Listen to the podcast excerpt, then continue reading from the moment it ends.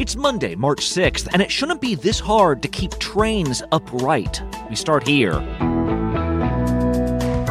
For the second time in a month, a freight train tumbles off the tracks in Ohio. One by one, the, the cars just start careening and metal starts flying. And yes, this was once again a Norfolk Southern train. We'll take you to the scene. We're a year and a half out from Election Day, and former President Trump is already forcing rivals to reconsider. The more candidates you put in the I'm not Donald Trump field, the more they're going to chop up each other's vote. It was a busy weekend on the pre campaign trail, and the federal government says they're allowed to send abortion pills anywhere, but they won't. We're not going to offer it there, even though it's legal, because your attorney general has told us that they don't want it. The future of medication abortion isn't clear, not even in states where it's legal. From ABC News, this is Start Here. I'm Brad Mielke.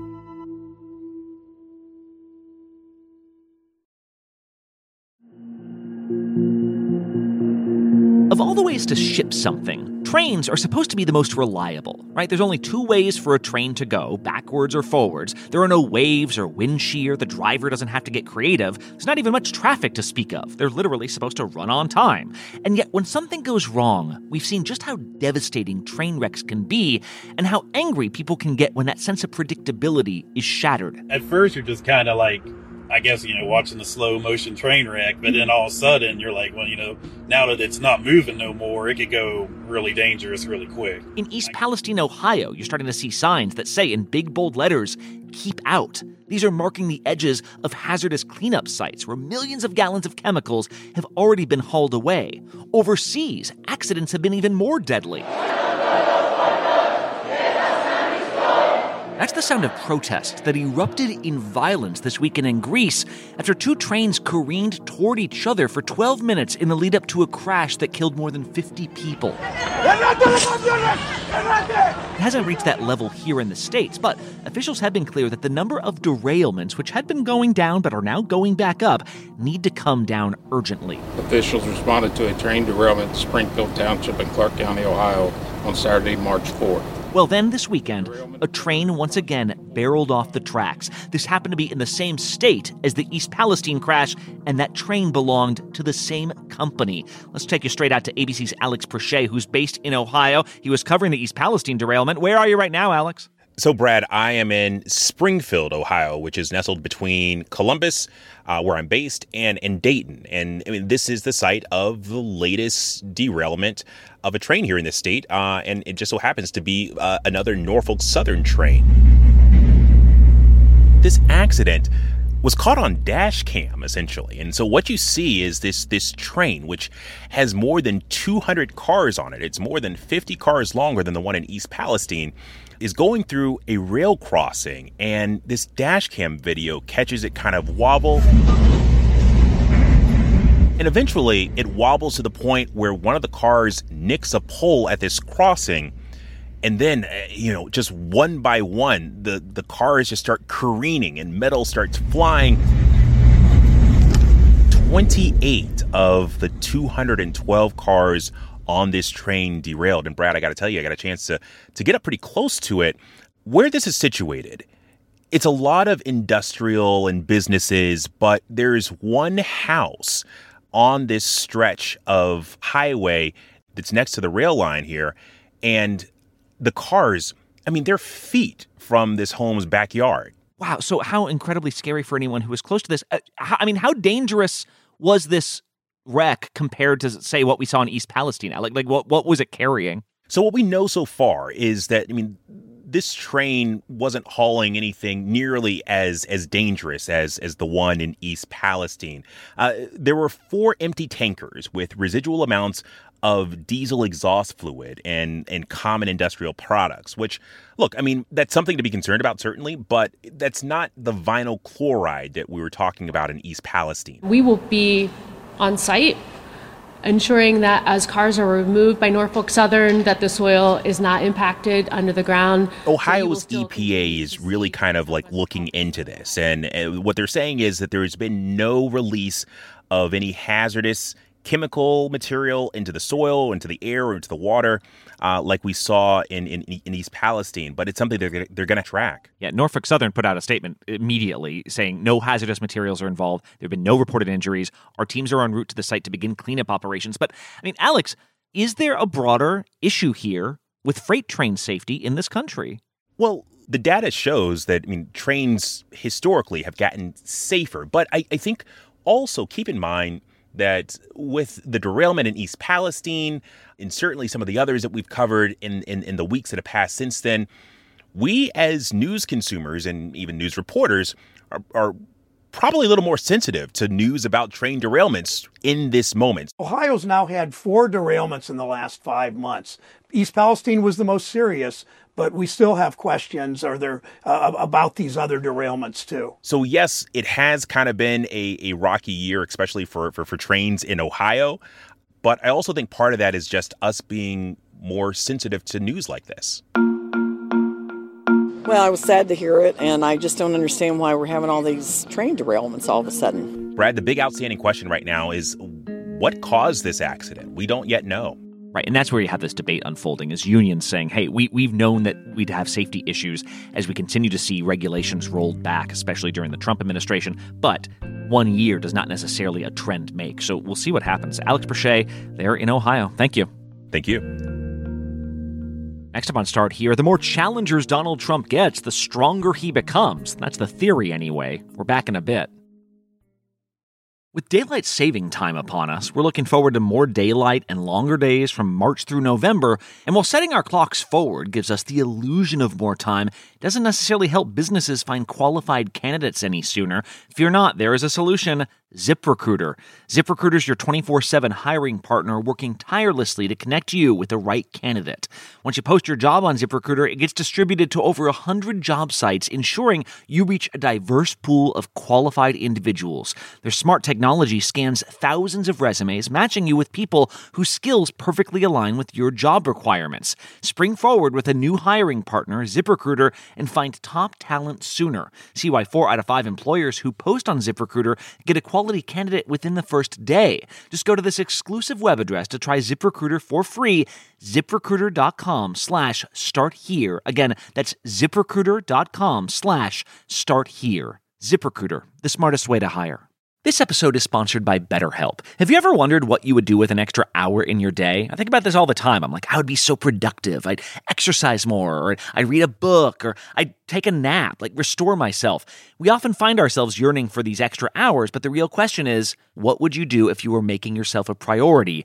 Well, how about therapy? It can help you discover what's important so you can make the most of your time. If you've ever benefited from therapy, you know how transformative it can be. It's not just for those who have experienced major trauma. Therapy empowers you to learn positive coping skills, set boundaries, and become the best version of yourself. If you're considering starting therapy, should give BetterHelp a try. It's entirely online, it's designed to be convenient, flexible, and tailored to your schedule. You just fill out a brief questionnaire, you'll be matched with a licensed therapist, and here's the beauty of it you can switch therapists if you're not finding the right fit. No additional charge. Take the first step, learn to make time for what makes you happy with BetterHelp. Visit betterhelp.com slash start here today to get 10% off your first month. That's betterhelp, H-E-L-P dot com slash start here.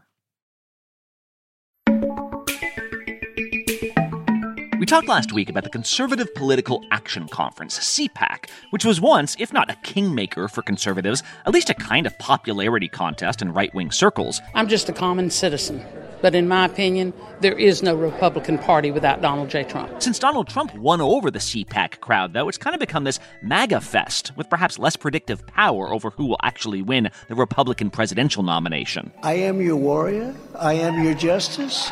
And for those who have been wronged and betrayed, I am your retribution. I but this weekend, former President Trump was there, rallying that base in perhaps his most notable appearance of his new presidential campaign. And this weekend told us a lot about the dynamics of the broader GOP right now. Let's go to Sarah Isgur. She's a Republican strategist, a campaign veteran. Sarah, first off, there are real questions over whether Trump might become the first presidential candidate to be running while indicted if he is indeed charged in any of these investigations he's facing. What was the message that he sent this weekend? Look, I am your retribution, right? Like mm. this was Trump's hometown crowd. If, you know, we've moved away from uh, politicians representing their state in a lot of respects. This was Trump's state, though. That's why I'm here today. That's why I'm standing before you because we are going to finish what we started. And so I think he felt incredibly comfortable. It's been a rocky start to his campaign, and this was coming home.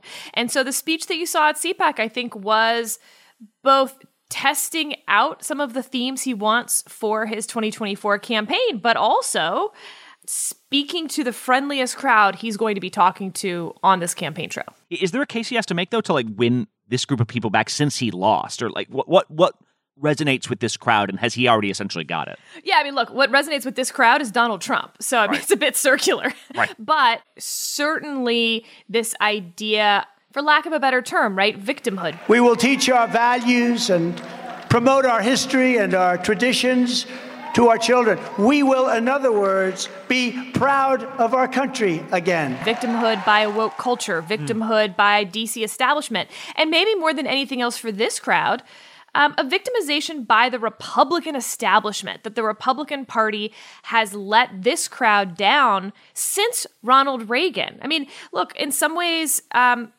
what we're seeing is the breakup of the Reagan coalition. We've all been talking about that since really 20 post 2012 election, if you will. It comes to fruition with Donald Trump's election in 2016.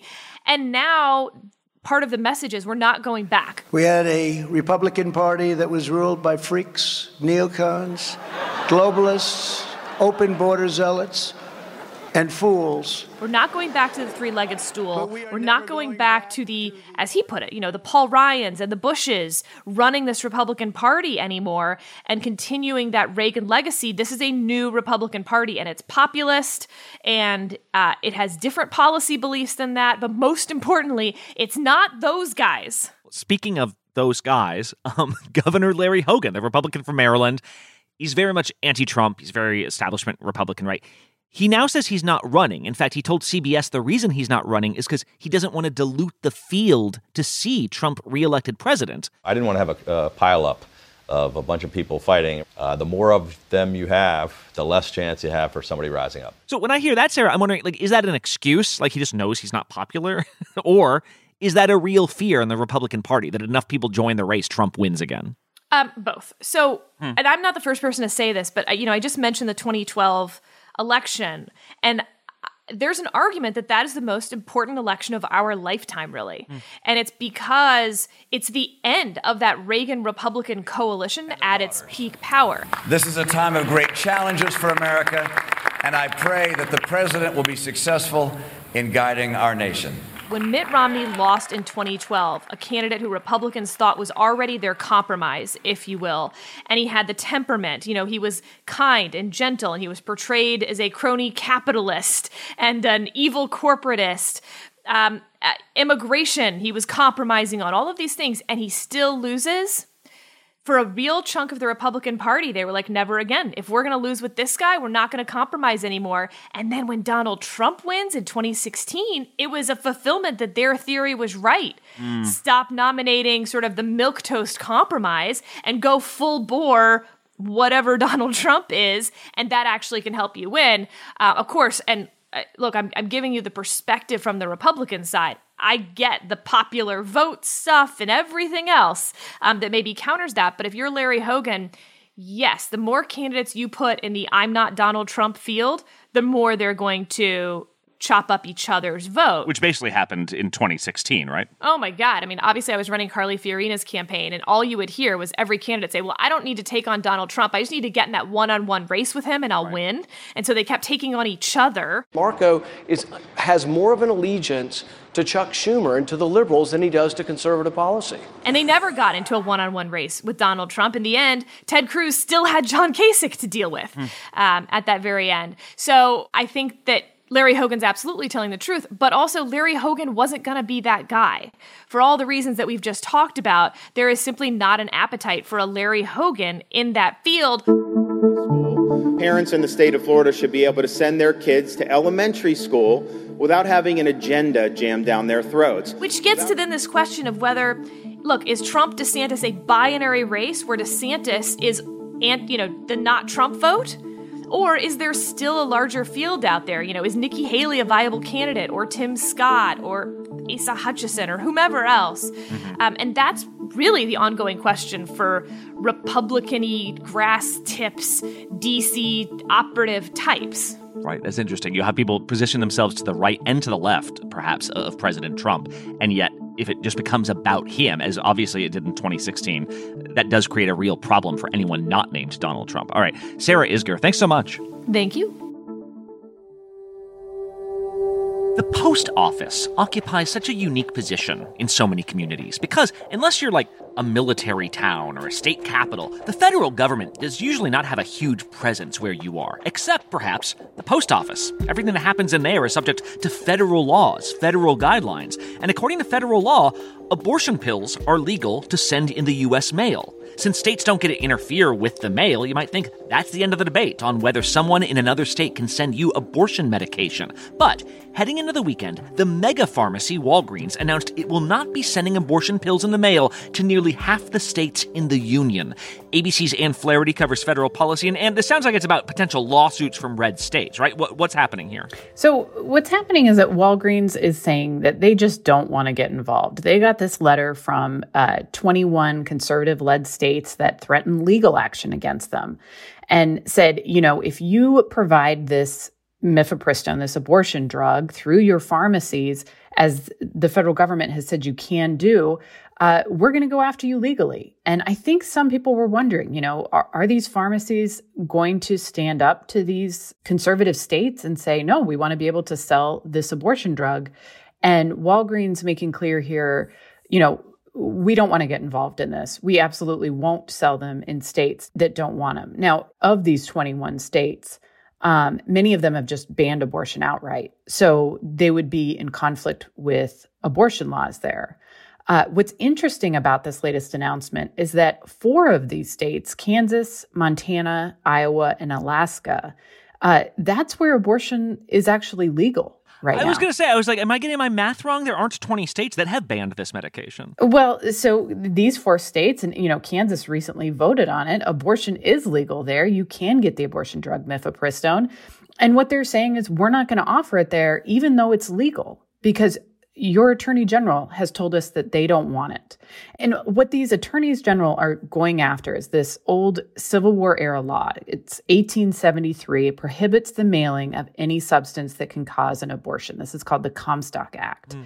And, you know, it's interestingly enough, it also prohibited the mailing of birth control. And then they had to repeal that uh, in recent decades so that people could get their birth controls through the mail. But that law remains on the books. So it remains against the law to mail anything that would cause an abortion, and that would include mifepristone. Well, so they might have a case then, right? Like if I was a big international drug chain, I would, and somebody told me what you're doing is illegal in our state, we will sue you until you are bankrupt. Like I'd probably be nervous too. Yeah, I mean, I think what they're saying is it's very fluid. Everything is very fluid. You have at least four major legal cases working their way through the courts right now, just relating to this mifepristone. Abortion medication is hands down where the legal fight is on abortion right now. And they want to see where some of these judges come down. And I think that in looking at all of these cases, it's very clear to me that this is eventually going to get to the Supreme Court. Mm. And what they're saying is look, you know, we we don't want picketers outside of our, our pharmacies. We just want to be able to comply with the law. Right now, we're going to comply with state law, even if it clashes with federal law, with the federal policy. The FDA says this pill is, is safe and effective, but we don't want to run afoul of state law until somebody sort of figures this out. And I think what they're waiting for is for this to get to the Supreme Court. Well, and and as for the drug itself, like is it a the FDA basically, er, you know, sort of in the middle of the pandemic as people are getting all these drugs sent to them via the mail, the FDA comes out and says actually the abortion drug can be sent to the mail. But is that a given that that will remain the case because I know there are legal challenges to that as well. That's right. So what the FDA has said is that you can not only mail this, but it can be provided through pharmacies so long as pharmacies follow certain rules. So it, they still have some tight requirements around this drug, but they've really loosened it in about the past year.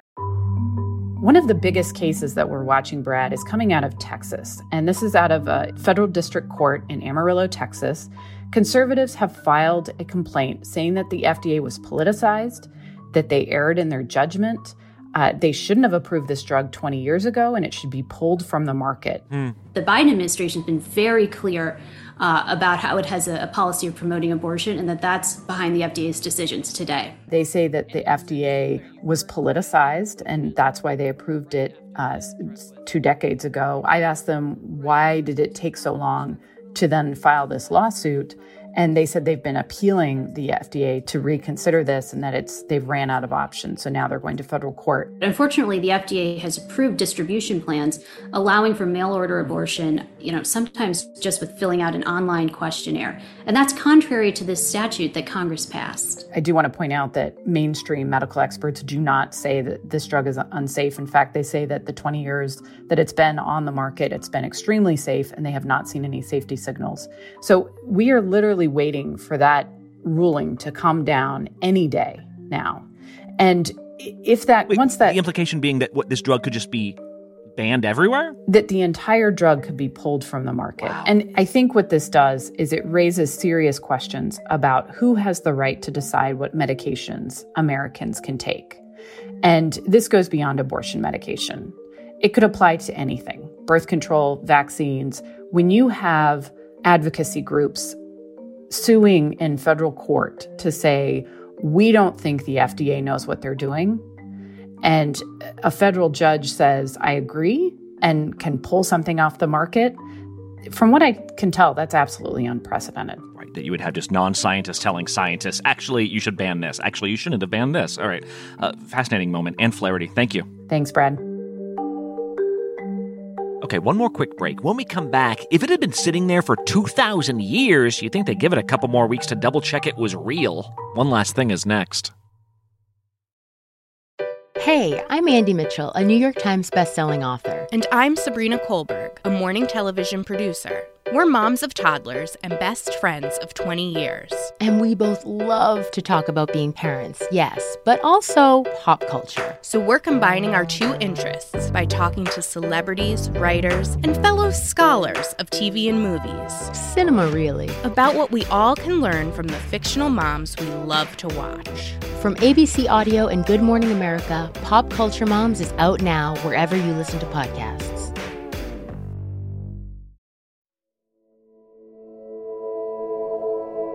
And one last thing.